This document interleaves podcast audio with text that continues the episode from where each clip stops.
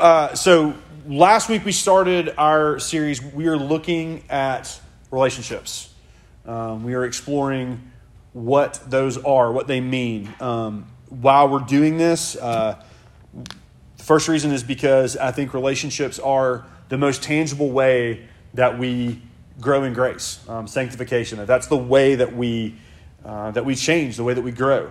Um, we're we're studying relationships because relationships are complicated, uh, and if you look to one source, you get really bad advice. You look to another source, you get really bad advice. So we want to sit down together and look and ask, what does the Bible say about how we relate to other people? Um, and we, we said last week that one of the um, kind of uh, presuppositions for what we're doing here is that if the Bible is the Word of God, as it says in 2 Timothy 3, and it equips us for every good work, then part of that good work is relationships and the way that we relate to other people. Um, and then I want to say this again, I'm going to try to remember to say this every week, that as we talk about some of these topics that we're going to get into, um, as we deal with uh, relationships, with, uh, with family stuff, with friendship stuff, with dating, with marriage, with sex, with technology, with all this stuff, this is a safe place for you to ask questions. Um, and actually, in a couple of weeks, we're going to change from our small group format after large group to a Q&A format where you can kind of anonymously text me questions and we'll – talk about them. I'll, I'll try my best to answer them, or I'll say, I don't know. Let me get back to you on that, um, which is always which is always a good answer. Um, but uh, that's what we're doing. That's what we're doing this. And so tonight, um, tonight I've, titled tonight's sermon uh, "Created for Covenant." we're going to look at Genesis 15, uh, but we're also going to be uh, pretty heavily in Romans 5. Um, but I'm just going to read Genesis 15. So this is the word of the Lord. After these things. The word of the Lord came to Abram in a vision Fear not, Abram, I am your shield. Your reward shall be very great. But Abram said, O Lord God, what will you give me? For I continue childless, and the heir of my house is Eliezer of Damascus. And Abram said, Behold, you've given me no offspring, and a member of my household will be my heir. And behold, the word of the Lord came to him This man shall not be your heir, your very own son shall be your heir. And he brought him outside and said, Look toward heaven and number the stars, if you are able to number them. Then he said to him, So shall your offspring be. And he believed the Lord, and he counted it to him as righteousness. And he said to him, I am the Lord who brought you out from Ur of the Chaldeans to give you this land to possess. But he said, O Lord God, how am I to know that I shall possess it? He said to him, Bring me a heifer three years old, a female goat three years old, a ram three years old, a turtle dove, and a young pigeon. And he brought him all these, cut them in half, and laid each half over against the other. But he did not cut the birds in half. And when the birds of prey came down to the carcasses, Abram drove them away. As the sun was going down, a deep sleep fell on Abram, and behold, dreadful and great darkness fell upon him. Then the Lord said to Abram, Know for certain that your offspring will be sojourners in a land that is not theirs, and will be servants there, and they will be afflicted for four hundred years. But I will bring judgment on the nation that they serve, and afterward they shall come out with great possessions. As for you, you shall go to your fathers in peace. You shall be buried in a good old age. And they shall come back here in the fourth generation, for the iniquity of the Amorites is not yet complete. When the sun had gone down and it was dark, behold, the smoking firepot and a flaming torch passed between these pieces. On that day, the Lord made a covenant with Abram, saying, To your offspring I give this land, from the river of Egypt to the great river to the river Euphrates, the land of the Kenites, the Kenizzites, the Kadmonites, the Hittites, the Perizzites, the Rephaim, the Amorites, the Canaanites, the Girgashites, and the Jebusites. The grass withers, the flower fades, but the word of the Lord will stand forever. Let's pray. Lord, thank you again for your word. Um, I, I, pray that tonight you will uh, help us to understand what it is that you're saying to us here. Uh, help us to understand this uh, kind of weird passage. And, uh, and Lord, I pray tonight that you will um, once again, Lord, please be faithful to strike a straight blow with the crooked stick. In Jesus' name, amen. So, um, that is admittedly a weird passage. Um, it's this kind of obscure Old Testament text. Uh, Colin is laughing because Colin knows this is one of my favorite passages in all of the Bible, and I've been longing for an excuse to preach it. But um, this is a weird passage, and it's one of these that it's one of these that if you've ever kind of uh, committed to doing like a year, like read through the Bible in a year plan, you get to that and you're like, I don't. I'm. I'm. I'm just going to stop this whole plan. Like maybe. Maybe you made it all the way to Leviticus, but usually you get about halfway through Genesis and you're like, uh, I'm out. Um, and I understand that. But I want to suggest to you tonight that this passage actually shapes everything about the way that God relates to us. And if we're going to understand, um, if we're going to understand relationships, we have to understand how God relates to us. That's, that's the, one of the most foundationally important things that we can talk about. And um, there is this, uh, there's this theologian you might have heard of. His name is John Calvin. Um, he, uh, he, he talks about in his Institutes of the Christian Religion, he talks about that the knowledge of self and the knowledge of God are, are linked together. That to understand yourself, you have to understand God. And understand God, you have to understand yourself. And that's what Genesis 15 helps us to see. It helps us to understand more about God. And so I want to suggest to you tonight, using this passage, Genesis 15, that you were created for covenant. That you were made to be in a covenant. And, um, it, and what happens is because we either don't understand this or we misapply this or we just don't believe it, um, our relationships with ourselves and others get messed up because our relationship with God is messed up. That if you have that off, if you have that out of whack, then, then your relationships with everybody else are going to be. And I want to try to make that case for you tonight. So the first thing that we need to, to, to the first question we need to answer though is what in the heck is going on here? And what in the world does this passage in Genesis 15 have to do with relationships. So the backstory here, this is Genesis 15. That means there's Genesis 1 through 14 before it. Um, and Genesis 15, though, we're talking about this man, Abram, who uh, later would have his name, cha- name changed to Abraham. And so Abram one day is just kind of hanging out in his hometown um, in, a, in a place called Ur of the Chaldeans. And God calls him away from Ur of the Chaldeans into a place that he'll tell him later. So this God that he doesn't even worship, he doesn't even know, is like, hey, leave and go somewhere else. And he's like, sure, I'll do that. And God tells him later that, um, that God was going to make a great nation out of Abram, that, that, that God was going to make a nation of people that's going to outnumber the stars in the sky which we see that in this passage that he says he says if you're even able to number the stars in the sky your descendants are going to be greater than that and so and so abram is sitting here and he's looking around and he's like okay god i believe you but i'm, I'm super old uh, my wife is also super old, and we don't have kids. And how's that, how's that going to work? And God says in verse 9, God says, I'm going to show you how you know that I'm going to keep my word. And he tells him, He says, Bring me a heifer three years old, a female goat three years old, a ram three years old, a turtle dove, and a young pigeon. And so Abraham does, he goes and he gets it, and he, and he cuts them in half, except for the birds, because I guess birds are too small to cut in half. but he cuts them in half and he separates them.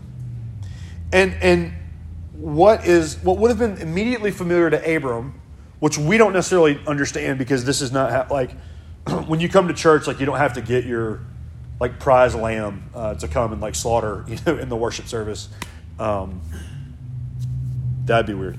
Um, you don't have to do that. But this would been very familiar to Abram because Abram would have immediately known that these animals and this arrangement was a setup for a covenant making ceremony. And actually, the, the, the, the way that um, the Hebrew describes making a covenant actually is the verb cutting a covenant. So Abram would have immediately known what was happening. And so he, so he knows what's about to happen. And so, what, is, what then is a covenant? Um, we just saying uh, promises because it fits with this passage. Um, but, but, but that song talks about God being a God of covenant. And um, one of my favorite theologians, a guy I love to read, uh, his name is Palmer Robertson. he calls it a bond in blood sovereignly administered, which is a pretty cool sentence in and of itself. Like a bond in blood, like that sounds violent and awesome. But uh, but basically, what you have is you have two parties. You have one sovereign party, one party that's kind of in power that holds all the leverage, and then you've got the subject, and they're making a deal where the only way out is death. That they are making this deal to say the only way that we get out of this is for one of us to die. Which is why, when you go to a wedding, uh, you hear uh, oftentimes the phrase, till death do us part. That, that, that what that's hinting at is that as two people become one, that the only way out is, is death. And traditionally, the ceremony would have gone this way that Abram would have, would have laid the, the animals out, and there's the pathway through. And, and the sovereign, in this case God, would walk through to say, if I don't meet my end of the deal, may I be cut to pieces like these animals.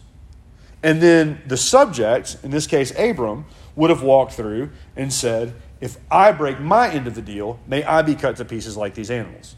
That would have been a normal thing to do, um, and they would have and they would have immediately known, okay, this is what's happening, and so here's some things that God's going to do, here's some things that Abram's going to do, and if either one of us breaks it, we die.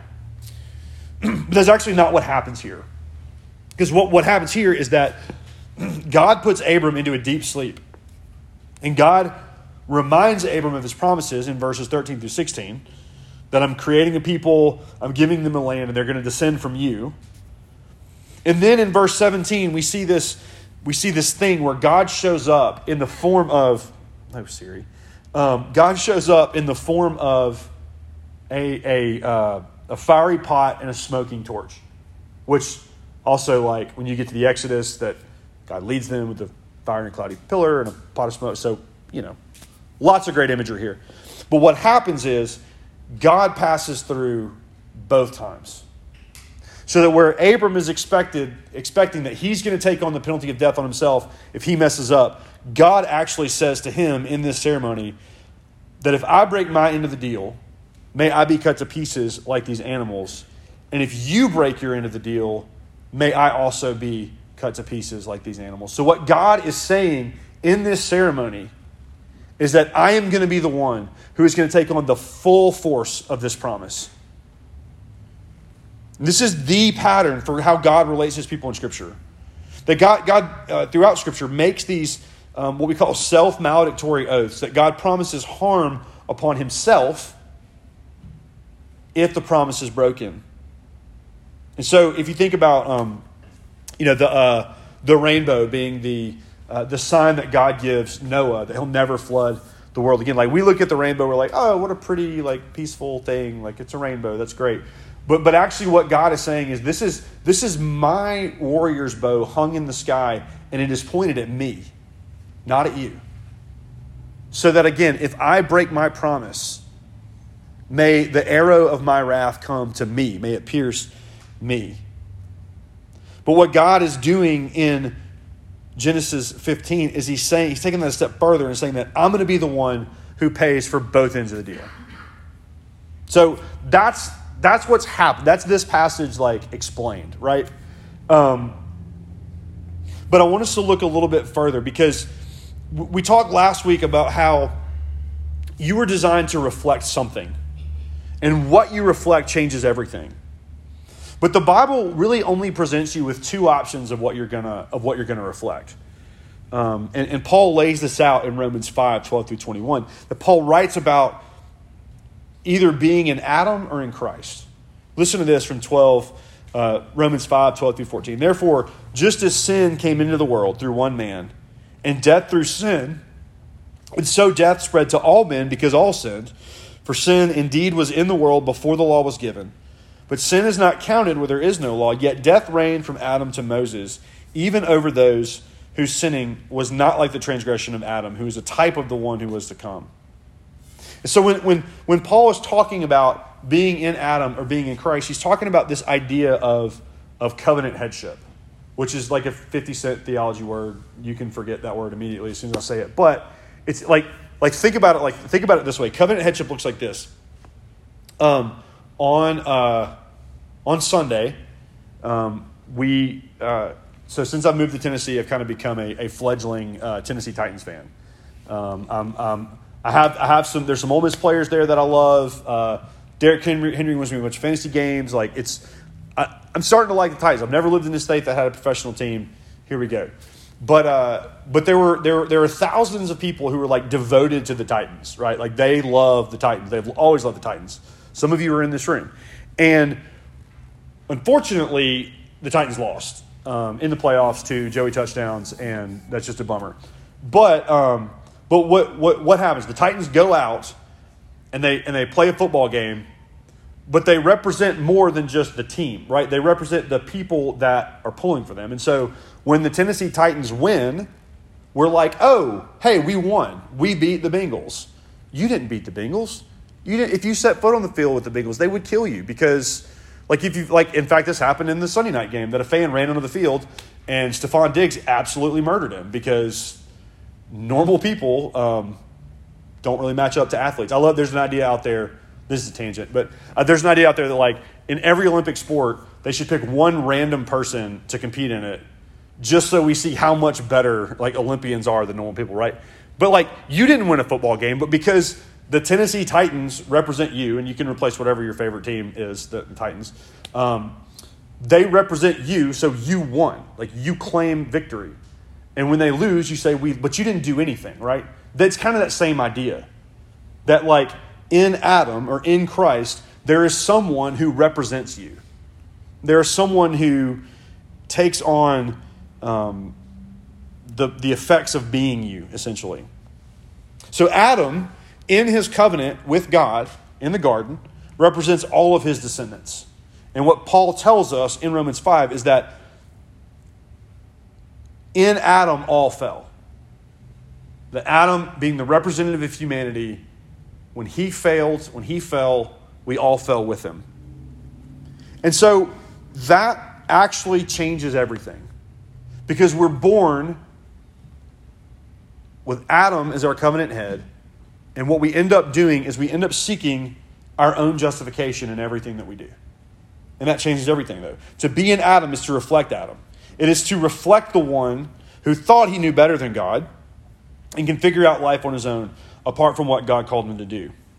In other words, your justification depends on your best effort. Justification is that fancy word for just trying to make yourself right. Like it's up to you to make yourself right. And it looks like a lot of different things. But the shape it's taken in recent years, and I think y'all's generation is facing that more directly than even mine did or does, is that to be justified is to be the most authentic version of yourself that you possibly can be. That you are the one who ultimately is going to assign meaning for your life. You're the one who's ultimately going to figure it out. You're the one who's ultimately going to say, I'm better because of this, I'm right because of this. Um, Alan Noble is a guy who wrote a book called You Are Not Your Own. I'm currently reading it. You should get it and read it because it's fantastic. I'm two chapters in and it's amazing.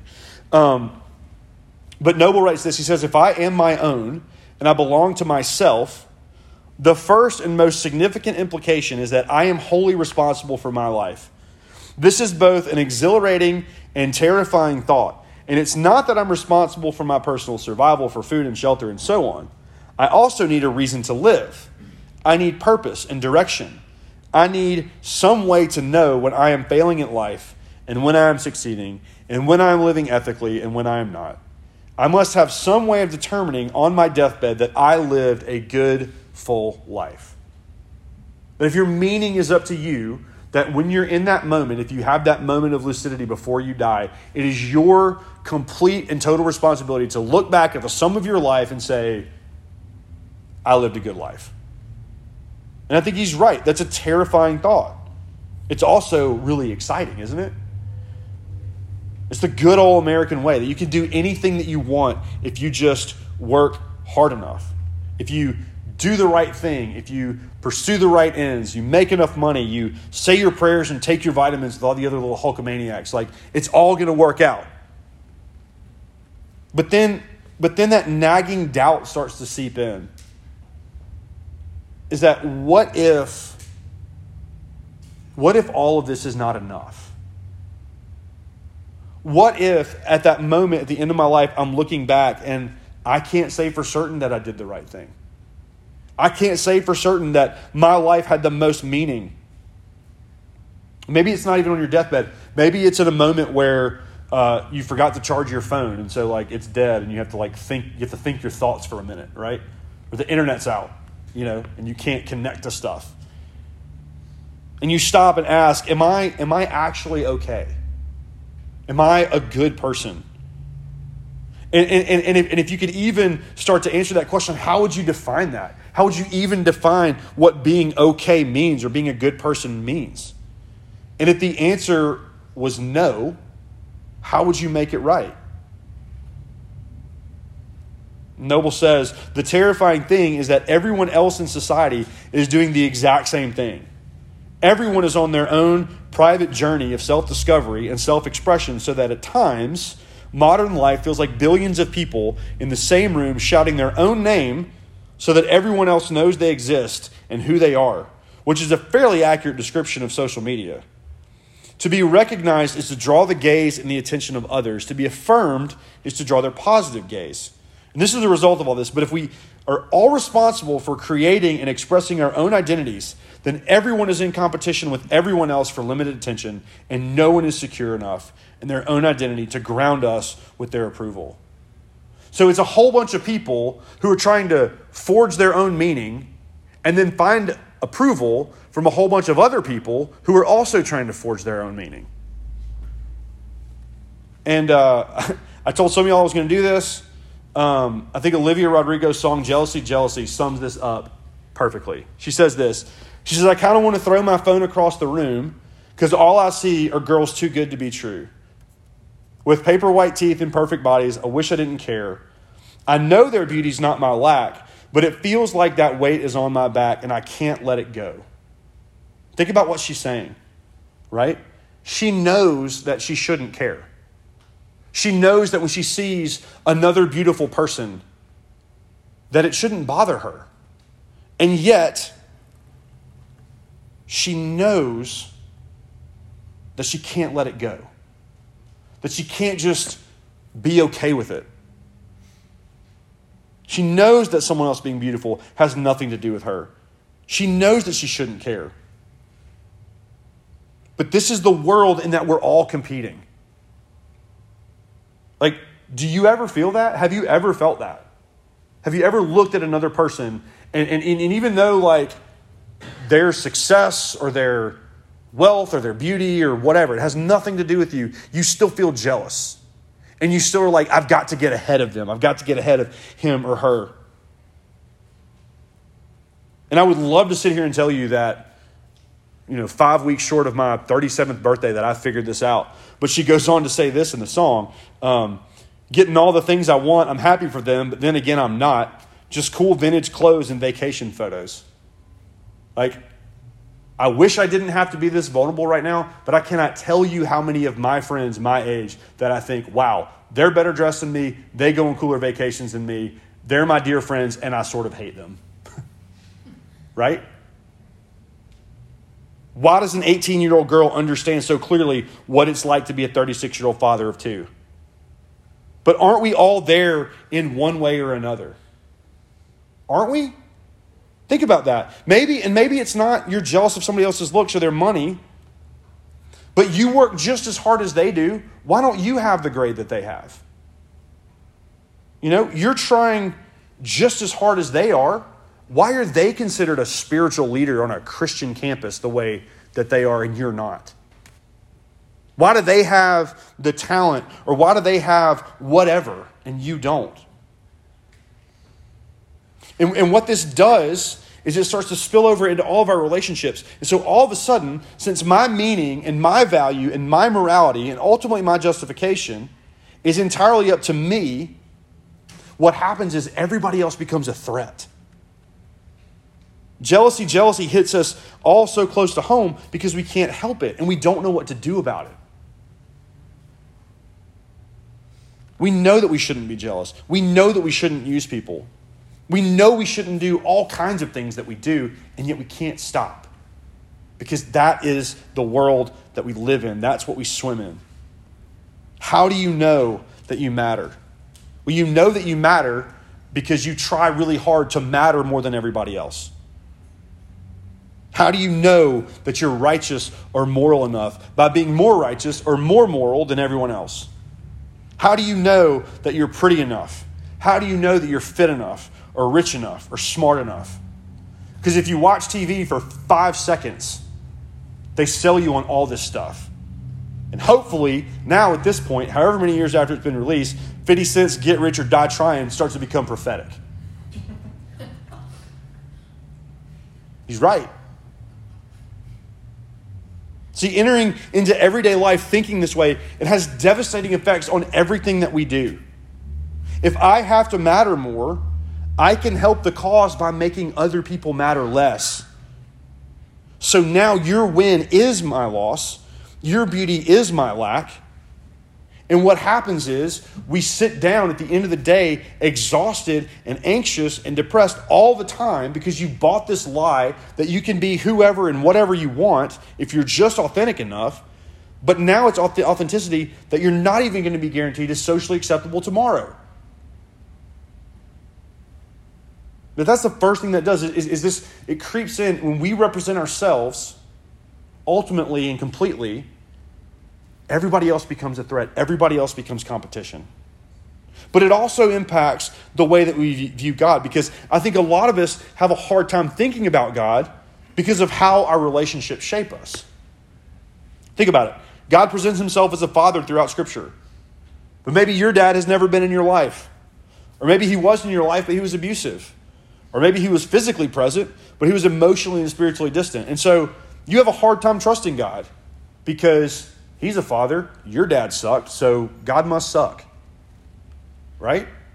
It's easy for those things to shape it. God presents himself as a friend, but your friends are the worst.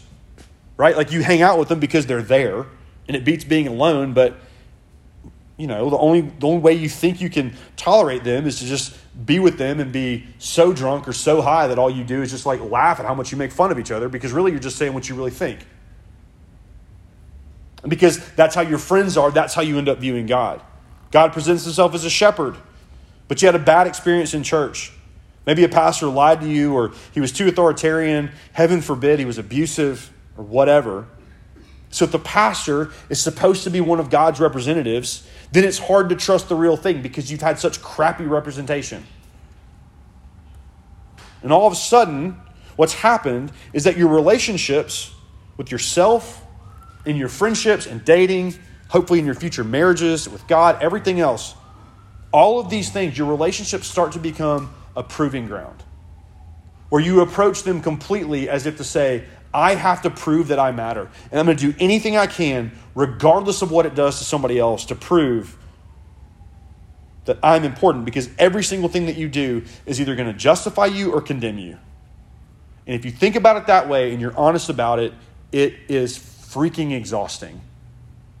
It's so tiring because creating your own meaning is miserable. And look, y'all, all of this is very real and it's very painful. I don't want to diminish any of that. But that very real hurt and that very real struggle shows us that we actually are created for something different, that we're created for something more. And I think that's what's on full display in Genesis 15. Because in Romans 5, Paul talks about death in Adam, but he also talks about life in Christ. Romans 5 17. For if because of one man's trespass, death trespass, there's a lot of S's and THs together here. Um, for if because of one man's trespass, death reigned through that one man, much more will those who receive the abundance of grace and the free gift of righteousness reign in life through the one man, Jesus Christ. Y'all, this is the glory, this is the beauty of being in Christ because Jesus, as your covenant head, means that you receive the abundance of grace and the free gift of righteousness from Him. Period. So instead of creating your own meaning, which is exhausting and leads to death, God declares you righteous because of what Jesus did. That where we fail in Adam's sin, if you're in Christ, you live in His life. Your deepest longings for connection are met not by people who are going to fail you, but by the God who designed you to reflect Him.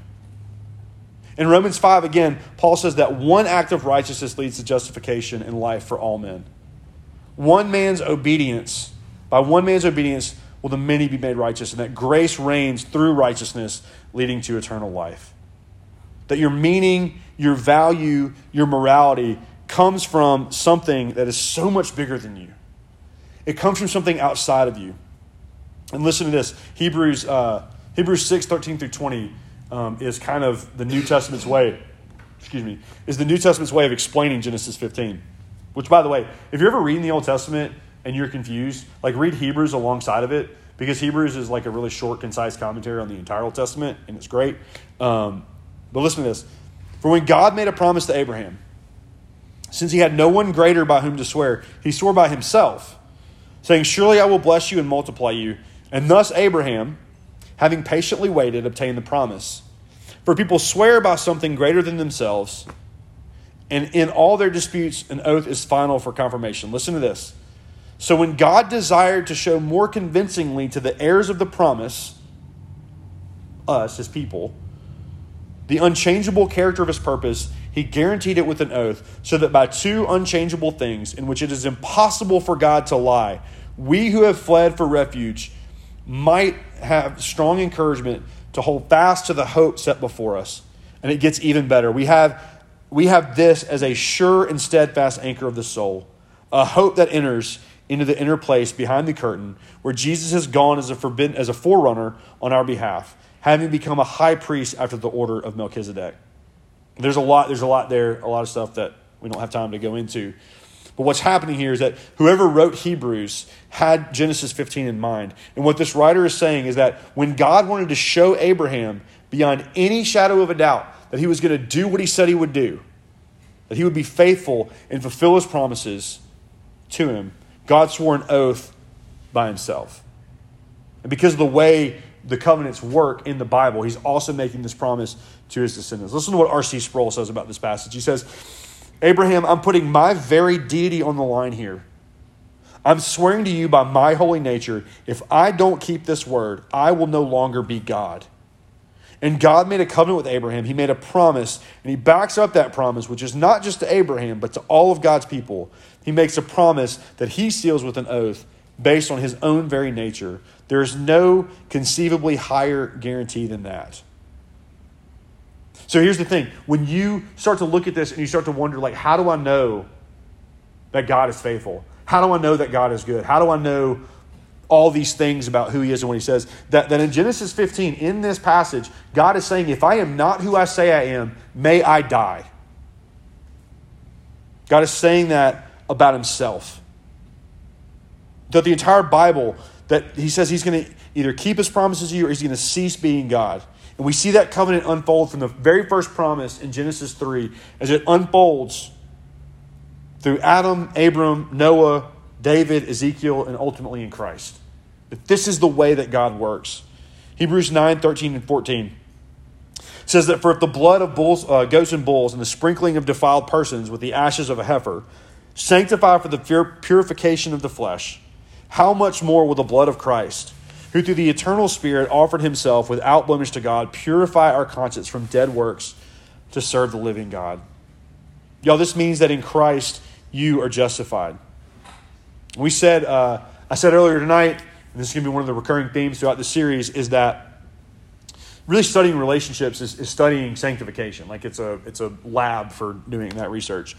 Um, but sanctification begins with justification. That it starts with this moment where God says, as he does in Romans 8, that there is therefore now no condemnation for those who are in Christ, and that there is no one left to bring any charge against God's people. So, what it means is that in Christ, you have the value, the meaning, the righteousness, and everything else that you're looking for. You have every single benefit with God that Jesus Christ has because of what he has given to you. And so, these questions that we're all trying to answer, what we're bringing with us into every one of our relationships, is now answered in Christ. And because Jesus has secured peace between you and God, all these relationships around you that always feel like a proving ground. That if you're honest, you feel like you can never quite be enough.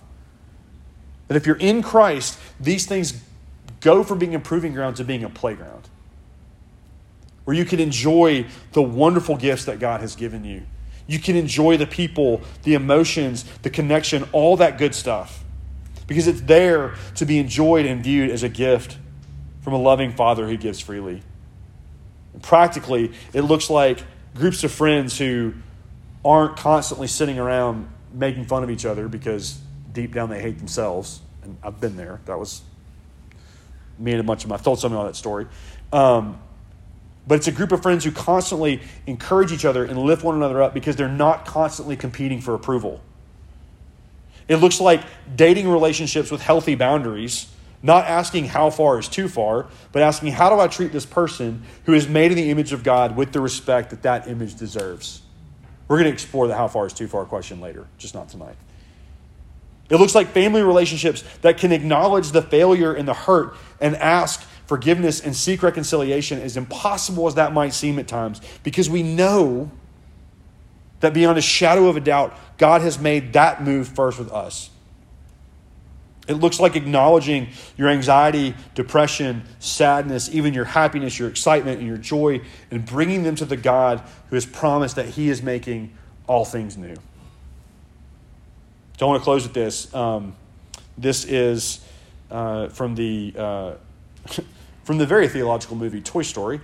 Um, but it actually it actually is. Um, but but uh, so Buzz and Woody are trapped at Sid's house. You know, Sid's the next door neighbor who does psychotic things to his toys, and uh, you know the whole movie.